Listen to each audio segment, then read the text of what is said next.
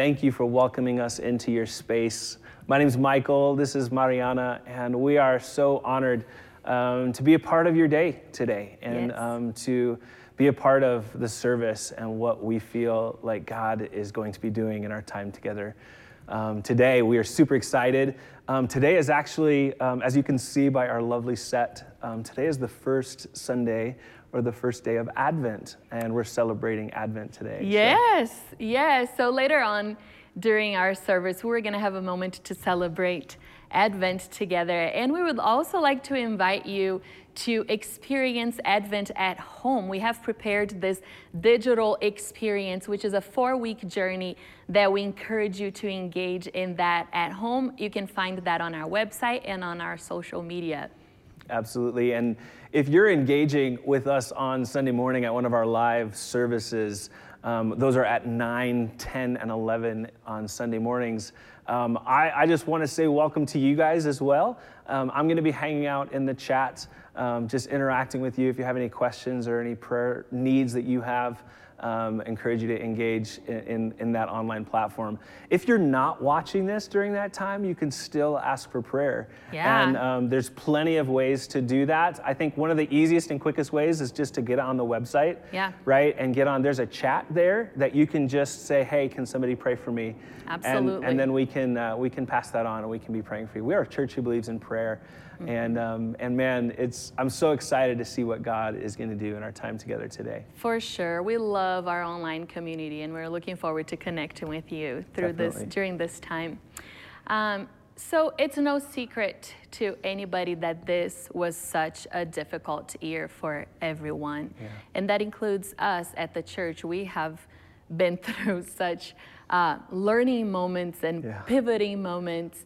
And we just want to take a, a little minute here to show you a snapshot of what your generosity has allowed to happen during this time, this unparalleled year. So take a look.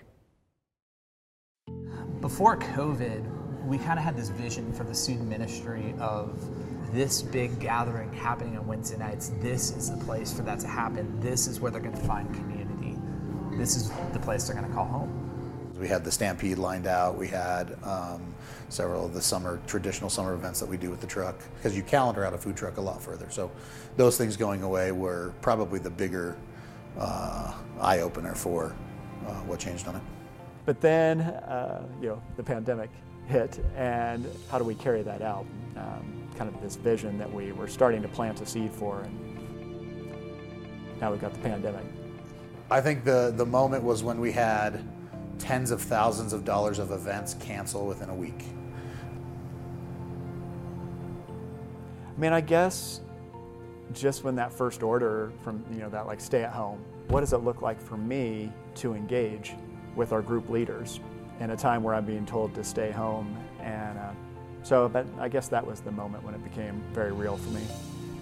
It's very hard, I think, for me to say that there was a moment in time when I realized things were going to change so drastically, but there was a, a real process um, that took place. it's hard to let go no matter what because we're resistant to change and we love comfort. So it's difficult at first. You're fr- i'm frustrated i'm angry i'm you know lashing out in, in my world my family my whatever um, into starting to have a perception of possibility and hope and and uh, goodness which i wish i could get to earlier My feelings were we are the perfect church for this because we're constantly adapting and changing the way that we do things and how we do things.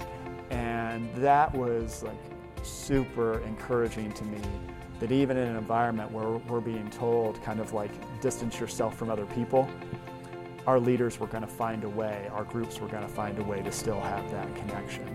And then eventually you come to, wow, this is intriguing. What are we going to do? And how can we um, uh, make the best of this kind of situation? I tend to be very optimistic. There wasn't like a specific verse, but it was more like, what do I believe the church truly is? Is the church a building? Is the church a worship service? Or is the church people? This was a common theme throughout this country that the church was still taking place in people's homes. The church was still taking place by the members of the church coming together. Uh, and so we, you know, at the beginning of summer, we launched these things called house parties. And here's like the beautiful thing: it took our large student ministry, and it allowed us to take these students and to put them into these like groups with 15 to 20 other kids, a couple leaders who know them, and and it's basically a small youth ministry. So instead of being one mass ministry, we are a bunch of small youth ministries. And the beauty is this: students who come, they're known right? And it's not just like we know your name. It's like, no, we know your story. We know how to pray for you by name. We know what's going on in your life. We get to actually walk with you through that week by week. And it has just been so beautiful to see the community that has developed in all of these different house parties we have. And so for me, to know that I got to be a part of a ministry that was helping feed what I think is essentially what the church is people coming together to know each other better, to, to of course know Christ better, to, to follow Him together, to be community together. Like I believe that promise. And so that promise I believed, and I feel like I only believe it more now. This is creating so many opportunities for the church to stand up and meet these new needs that are taking place and to expand our perspectives of what the church can be don't get me wrong, I would love for it to be possible for every seat to be sat on in our sanctuary. That would be incredible. But beyond weekend services, the other things that have been birthed from this open opportunity, this heartbeat of adaptation and growth and innovation I would hate for those things to disappear. It's been so purposeful and so within the heart of God as I understand it, and so within the kingdom as I understand it. Here's all the opportunities that stand before the church. Are we going to rise to the occasion, or are we going to get caught up in the logistics and the limitations? And what I've seen Christ Community do is stand up and rise to the occasion and spread influence throughout these opportunities that have kind of unfolded in front of us.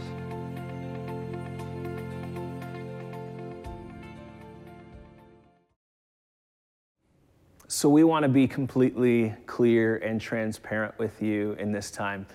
And, um, and the truth is, is that it's through your year end giving and your faithfulness um, to the ministry here at Christ Community um, that we become stronger as a family. Um, and that we are able to, to reach out and connect other people with the life giving presence of Christ in this season. And that we are able, as a church, to, to offer Christ to all people. So we are only able to do that through your faithful giving. Yeah, and you can do it in a variety of ways, easy ways. Even under this video right now, there's a link that you can give. You can text to give. Uh, you can go to our website. So we would like to take a moment and experience this opportunity to invest in what God is doing here yeah. at Christ Community. So, in just a moment, I do want to pray over that giving and that opportunity that we have to express our generosity. Uh, but before I do that, I just want to give you a heads up on what we get to experience here together in a moment. Pastor Nate uh, is going to be coming and sharing a, a, message from a new series that we're super excited about that's going to kind of take us through the, uh, the Christmas, the Advent season. Um, so, super excited. We get kind of a little a preview on what he shares. Um, so we're super excited to enjoy that and experience that yeah, together. It's gonna be um, good. So why don't you join me in prayer together as we go into that? So Father, we just uh, recognize you from the start here. We just thank you for who you are. Um, we thank you for what you continue to do uh, in the life and the ministry of Christ Community Church. And we thank you um, for those who are faithful in giving and making that happen. Um, so, God, we just pray a blessing and wisdom over all of us as we consider what it is that you want us, um, how we, we can be generous, generous in this, this time. So, God, would you lead us and guide us? And God, we also pray that at now as we come to hear your word, God, that you would illuminate to it, uh, it to us, God, that you would speak to us, that you would stir in our hearts the words that we need to hear from you today. Open our hearts, help us to see you more clearly. In Christ's name we pray. Amen. Amen. Let's enjoy the sermon together. Well, it is good to be with you guys this morning. If you guys don't know me, my name is Nate. I'm one of the pastors here at Christ Community, and I get the, the privilege of opening God's Word with you guys today. So, to kind of kick this off, my wife and I, we've got uh, four daughters Ryan, Nolan, Ashton, Carson. Like, I absolutely love and adore these girls. And our, our third daughter, her name is Ashton. She is uh, interesting. She's five years old. About a year ago, she started doing this thing where in the middle of the night, around 2 a.m., she would sneak into our room and she would fall asleep in our bed. Now, if she was a normal sleeper, I probably wouldn't care. I, honestly, I probably wouldn't even notice. I'd just sleep right through it. But Ashton is anything but normal. Not only does she talk in her sleep, somehow in the middle of the night, she manages to turn herself sideways, get her feet in my face, and proceed to kick me until I wake up. It's not a very pleasant experience. Well, after a, a couple weeks of dealing with this, I had this brilliant idea to get her to stay in her room, and that was this: is I was going to start locking my door. And, and so one night, go to bed, lock my door, figuring daughter's going to come, find the door locked, go back to her room. Didn't happen. she began to bang on the door at 1 a.m. and cry at the top of her lungs until I opened the door and allowed her to come into our room. Now, in that moment, I was exhausted. I felt a little bad for my kids, so I let her come into bed. But that next morning, I sat her down and I had a conversation with her. I tried to explain to her how daddy needs good sleep, how when she hops in our bed, it makes that really, really hard for me to do. And then I asked her why she comes in the room. And the thing she said, I'm never going to forget it because it broke my heart. She told me that in the middle of the night, when she wakes up alone, when there's nobody there with her, she's afraid. And she experiences this overwhelming fear. And in that moment, the only thing that she wants to do, the only thing that can make her feel safe is to come and to be with us. You know, that kind of fear, that kind of fear that can paralyze us, that can consume us, it's not just something that little kids deal with, it's something that we as adults deal with as well. I mean, let's be honest. There is a lot in this world right now that causes us to experience that kind of fear. For you, maybe it's COVID. Or maybe it's some of the things that have happened because of COVID losing a job, having a failing business, a relationship that used to be good that's falling apart now. Maybe it's the election. What is it that you're afraid of right now? You know, the, question that I found myself asking myself in light of all of that, in light of my own experiences, is this is like, what am I supposed to do with that fear that I feel? How can we respond to it in a way that doesn't paralyze us, but actually sets us up to be able to experience life the way that God has called us to? You know, for the next four weeks, we're going to answer some of those questions in our new Advent series, which we're calling Fear Not. And over these next four weeks, what we're going to do is we're going to look at four different times in the Christmas story where God showed up in an unexpected way and spoke directly into the fears that his people were experiencing. And the hope is that as we do this, the Spirit is going to speak to us and minister to us and help us work through and process some of those fears that we have in a healthy way. Now, Advent, if you don't know what it is, it's this season in the church calendar where for the four weeks leading up to Christmas, we take time to reflect and to remember and to anticipate the coming of Jesus. And what we're going to find as we do this together is that it's going to give us this new lens through which we can look at some of those things that might cause us to experience fear in our lives. Now, typically uh, around Christmas, if you come to church and you're a part of a series like this, you've probably heard some passages from the Old Testament prophets being read about the coming Messiah, about Jesus. And one of the most famous one comes out of Isaiah chapter 9, where it says this For to us a child is born, to us a son is given. And the government shall be upon his shoulder, and his name shall be called Wonderful Counselor, Mighty God, Everlasting Father Prince of Peace. Of the increase of his government and of peace, there will be no end on the throne of David and over his kingdom to establish it and to uphold it with justice and with righteousness from this time forth and forevermore. All right, That is a beautiful prophetic statement about the coming of Jesus that was written and spoken more than 700 years before his birth. Now, when we look at it, we can see how it accurately foretold everything that we see in the beginning of the Gospels. For us, it is this reminder of this beautiful thing that's happened. But when Isaiah first spoke this to the Israelites, they saw it through a different lens. You see, for them, this wasn't about something that had already happened, something they could celebrate. It was about something that was going to happen, something that they would anticipate. And for them, that was significant because in that time, things weren't going well for them. Their nation had been destroyed by a foreign army. Their leaders had been dragged off into captivity. Their homes had been destroyed. Their lives were in ruin because of what they were living through. This message, this promise, this prophecy, it took on a whole different meaning. You see, to them, it was this reminder that God wasn't done with them yet, that He hadn't forgotten these promises that He had made to them. Isaiah was telling them that God still had a plan, and that plan was to send a Messiah, a king who would establish a new kingdom that would have no end this message, this promise, it brought pe- the people hope in a time where they felt hopeless. And these people, these Israelites, they held on to that hope for the next 700 years. Whenever things were good, whenever things were bad, they kept looking towards that. And this is where our story picks up today. So if you have your Bibles, you can go ahead and open up to Luke 1. We're going to start at the beginning of the Christmas story where an angel unexpectedly appears to a man by the name of Zechariah. Starting in verse 5, it says this In the days of King Herod, king of Judah, there was a priest named Zechariah of the division of Abijah. And he had a wife from the daughters of Aaron, and her name was Elizabeth.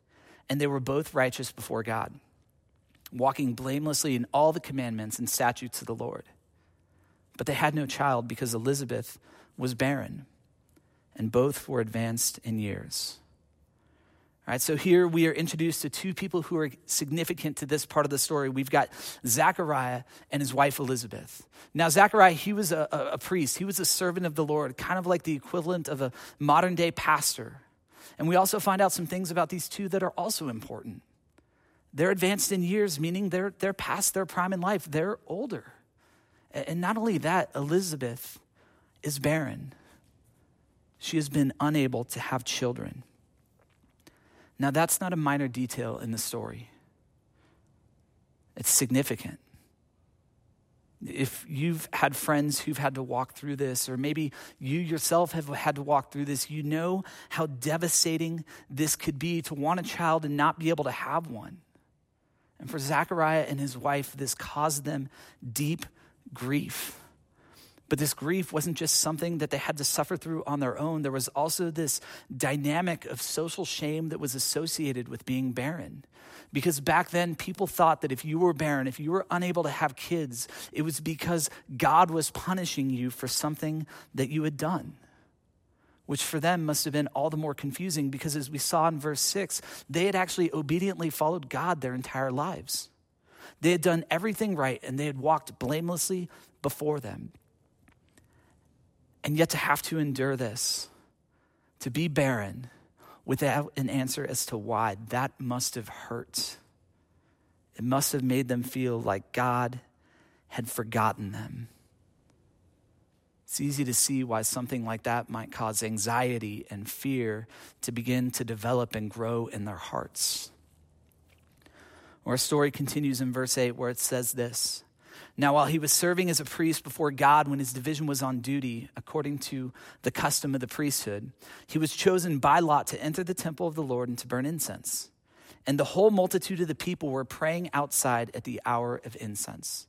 So, as a priest, it was a part of Zechariah's job to go to be a part of this ceremony that happened in the city of Jerusalem at the temple every year. This is something that they would do as, as a part of their sacrificial system to, you know, atone and deal with the sins of, uh, of the people. Now, because there were so many priests, it meant that not every priest actually got to go in and offer a sacrifice. They could all be a part of the ceremony, but not every priest got to go into the temple. And, and, so, what they would do is they would do this thing called casting lots. It was kind of like rolling dice or picking a straw. And this particular time, the lot fell on Zechariah, which meant that he was the one who got to go in there. And so he put on his priestly garbs, he got the incense that he needed, and he headed into the Holy of Holies to fulfill his priestly duty. And when he enters the temple, it says that there appeared to him an angel of the Lord standing on the right side of the altar of incense. So, so, when he walks in, he doesn't find what he expected, right? He just expected to see this altar. He, he finds something else entirely. He finds an angel, a messenger of God, standing there right next to it. Now, now typically, when we think about angels, we probably think of those old precious moments figurines that typically come out around this time of the year right? They're little children, they're cute, they've got a halo, probably holding a harp. But those images, they're not exactly accurate. You see, almost always, whenever we see angels referenced in the Bible and described, they actually have this overwhelming and awe inducing presence about them. Right? They're, they're not the kind of presence where you're comforted by them. It's actually the kind of presence where it strikes fear into your heart because of how majestic they are. And that was Zechariah's response. The next verse tells us that Zechariah was troubled when he saw him, and fear fell upon him. All right, so when he goes in there, didn't expect to see an angel, and he does. This wasn't a moment he was prepared for. He begins to feel fear. And the next verse tells us how the angel responded. It said that the angel said to him, Do not be afraid, Zechariah, for your prayer has been heard, and your wife Elizabeth will bear you a son, and you shall call his name John. All right, so when the angel sees Zechariah, the first words out of his mouth were to tell Zechariah to not be afraid. And then he goes on to tell him that God has heard these prayers that he and his wife have been praying for years, that despite what they may have felt, God hadn't forgotten them. In fact, God fully knows the desire of his heart to have a child. And Gabriel says, I am here to tell you that God is going to give you this thing that you want. He is going to give you a son. And in the next several verses, the angel goes on to tell him about this son. He says, And you will have joy and gladness, and many will rejoice at his birth, for he will be great before the Lord. And he must not drink wine or strong drink and he will be filled with the Holy Spirit even from his mother's womb. And he will turn many of the children of Israel to the Lord their God. And he will go before him in the spirit and power of Elijah to turn the hearts of the fathers to the children and the disobedient to the wisdom of the just, to make ready for the Lord a people prepared.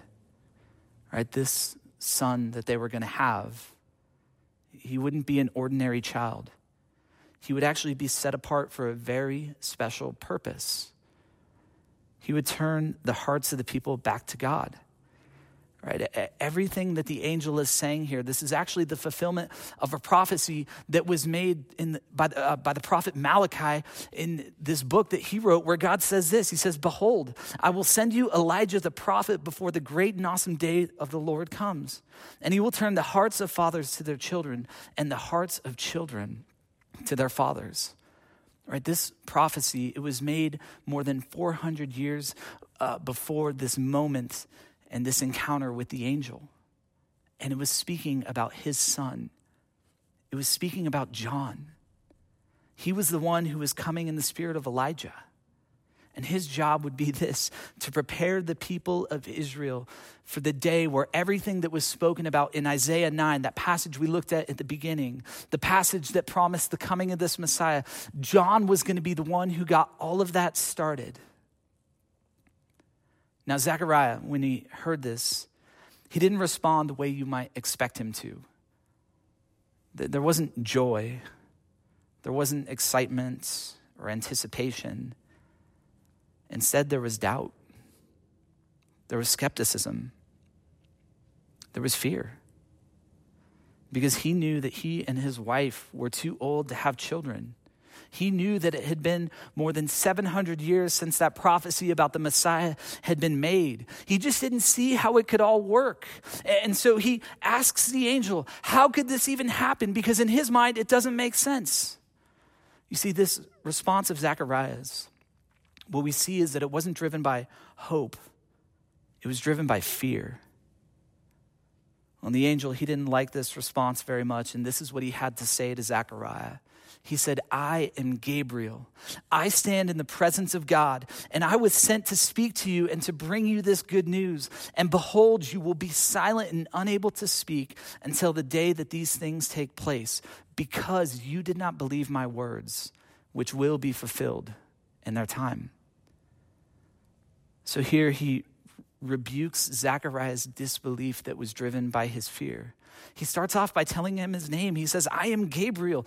I literally stand in the presence of God. I am one of his mighty angel warriors. And this message that I come to bring, it's not from me, it is literally from God himself. I have come to bring you good news to tell you that your prayers have been answered, that this longing you have had for so long is about to be fulfilled that the longing the nation of Israel has had for a Messiah, that that was about to happen.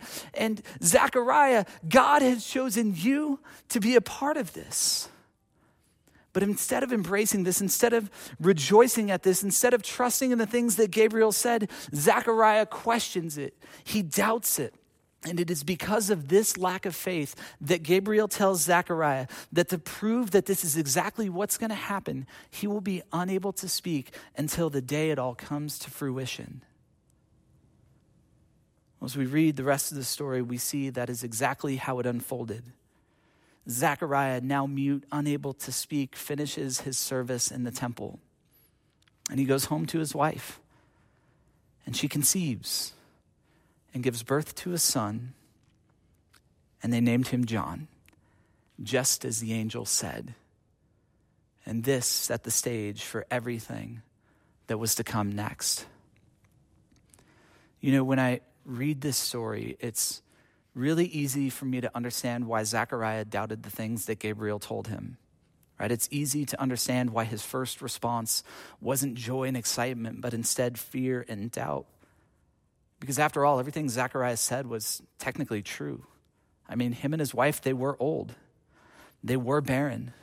What Gabriel told them really did seem impossible. Of course, he would respond the way that he did. And to be perfectly honest, a lot of times in my life, I do the same thing when I'm confronted with the hard things that God has asked me to do or to believe or to wait for, I, get to this place where I want certainty to know that it's the right move before I actually do it. And when I don't have that certainty, just like Zechariah, I let my fear of not knowing take over. And that doesn't produce faith and trust, it just produces more doubt and more fear. I don't know about you but I don't want to have that kind of response in my life anymore.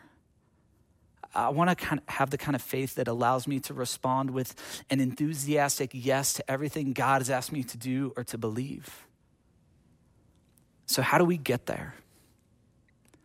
Well, as I spent time with this story over the last couple of weeks getting ready for our time together, I, I saw two things in this particular story that we read this morning that I think could actually help us change our response. You see, there are some things that Gabriel said in this introduction that I really believe if Zechariah had caught them would have changed the way he responded entirely. Two things that would have enabled him to respond not with fear, not with doubt, but with joy and with faith.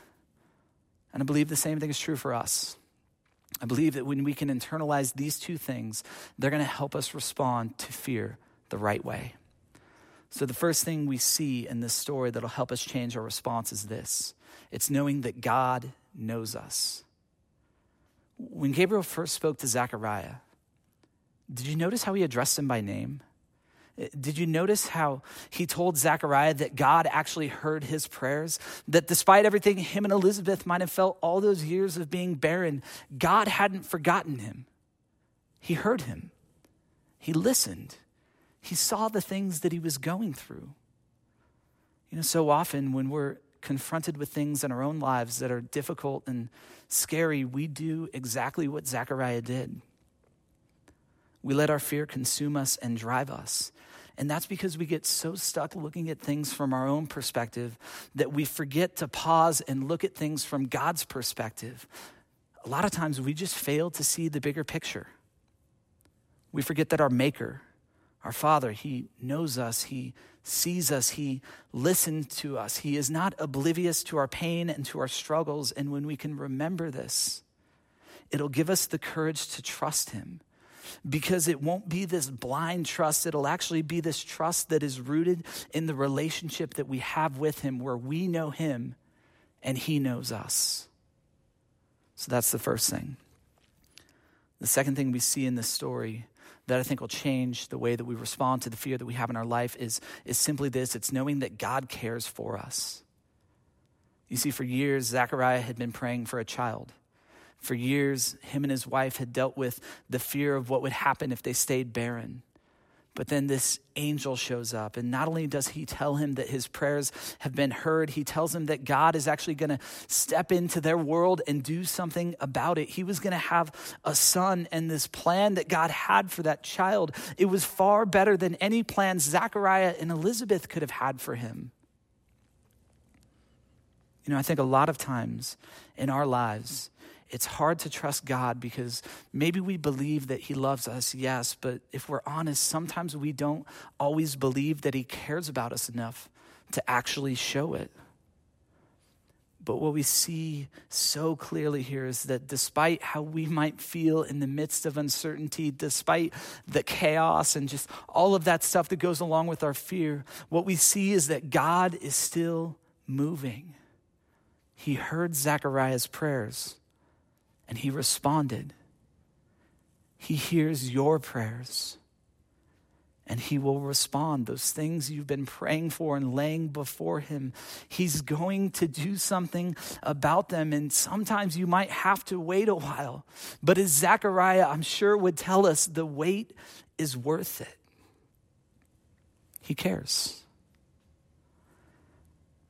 You know, after that conversation I had with my daughter, that one where she told us about this overwhelming fear she feels in the middle of the night. My wife and I made a decision.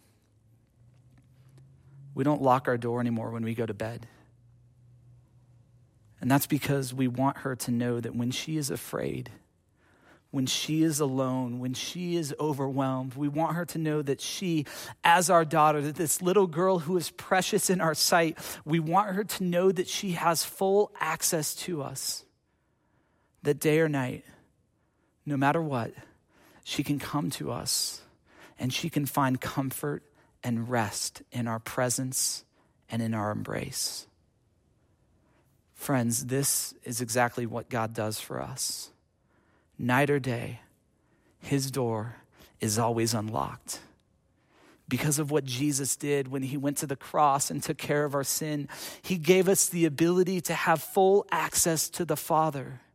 And he is a good father. He is a father who holds nothing back, a father who never locks his door to keep us away, a father who is always inviting us to come to him. And now, because of this, we can take all of these things that cause us fear and we can bring them to Him. And in His loving embrace, we can be assured that despite the things that cause us to be afraid, despite our questions, despite our doubts, we can know that we are loved, that we are cared for, and in the presence of our Heavenly Father, in His loving embrace, all of those things that we're afraid of, they'll be driven away. Let's pray.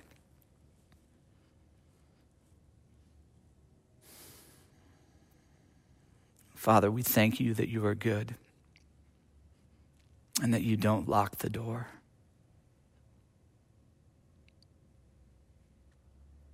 That you love us, that you care for us. And as a loving Father, that you tell us that all those things that consume us,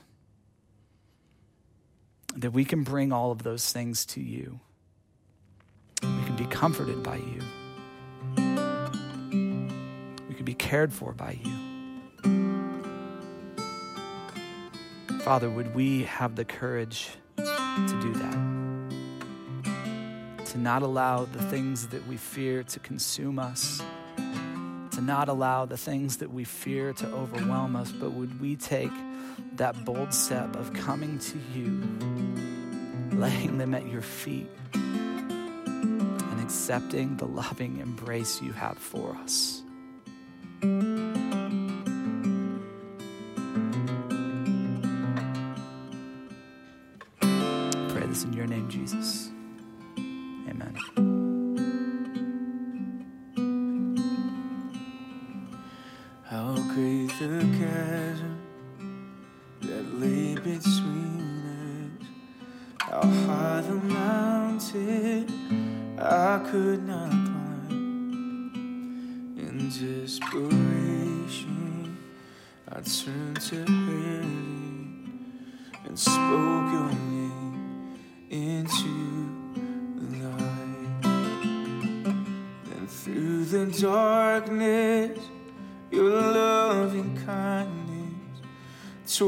The shadows of my soul. The work is finished, the end is written. Jesus Christ, my living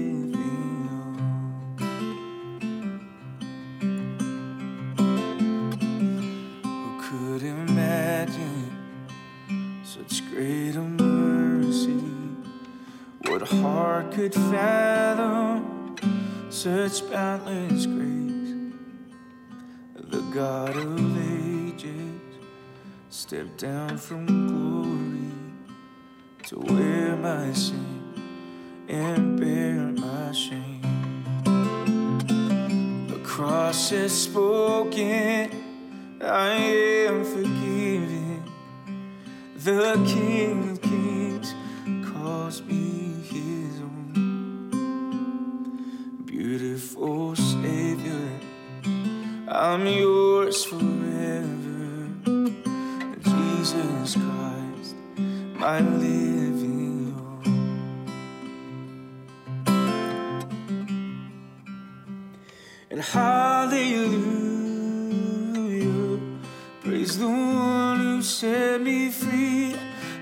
Hallelujah, death has lost its grip on me. You have broken every chain. There's salvation in your name, Jesus Christ, my living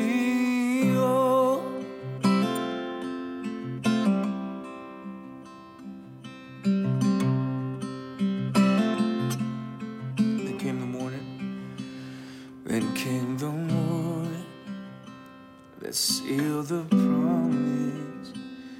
Your buried body began to breathe out of the silence.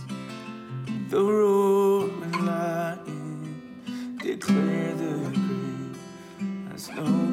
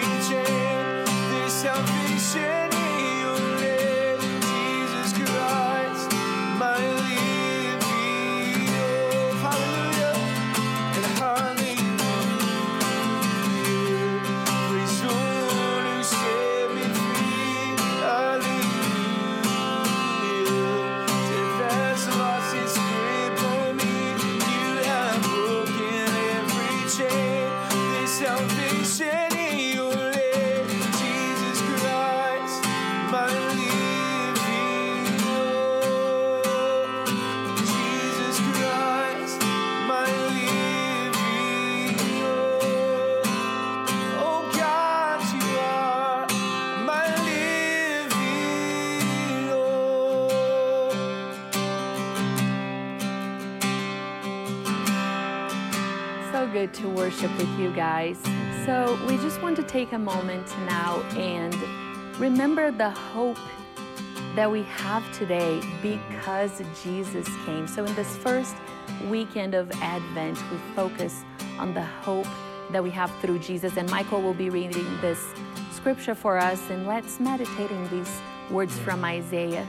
Yeah, I'm going to read from Isaiah chapter 9. Encourage you, if you want to read along with me, you're welcome to. Otherwise, just as Mariana said, I encourage you to just meditate in these words today. The people walking in darkness have seen a great light. On those living in the land of deep darkness, a light has dawned.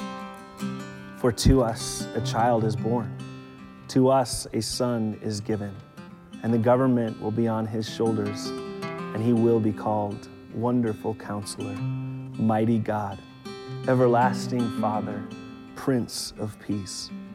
Of the greatness of his government and peace, there will be no end.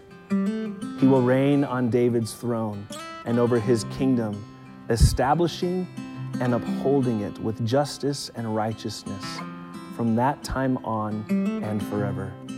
The zeal of the Lord Almighty will accomplish this. Let's pray. Jesus, we are in awe of who you are and what you have done and what you represent to us today. Thank you. Thank you for the truth revealed in this portion of Scripture. And we want to carry this, light this fire in our hearts as we go from here. Lord, would you keep that flame burning in us, remembering what, who we are in you, who you are, Father, and the hope that we have in you. We praise you, we love you. In Jesus' name. Let me dismiss you with a blessing, friends. Now may the God of hope fill you with all joy and peace as you trust in Him, so that you may overflow with hope by the power of the Holy Spirit in you. Amen. Amen. Amen. Guys, have a great week.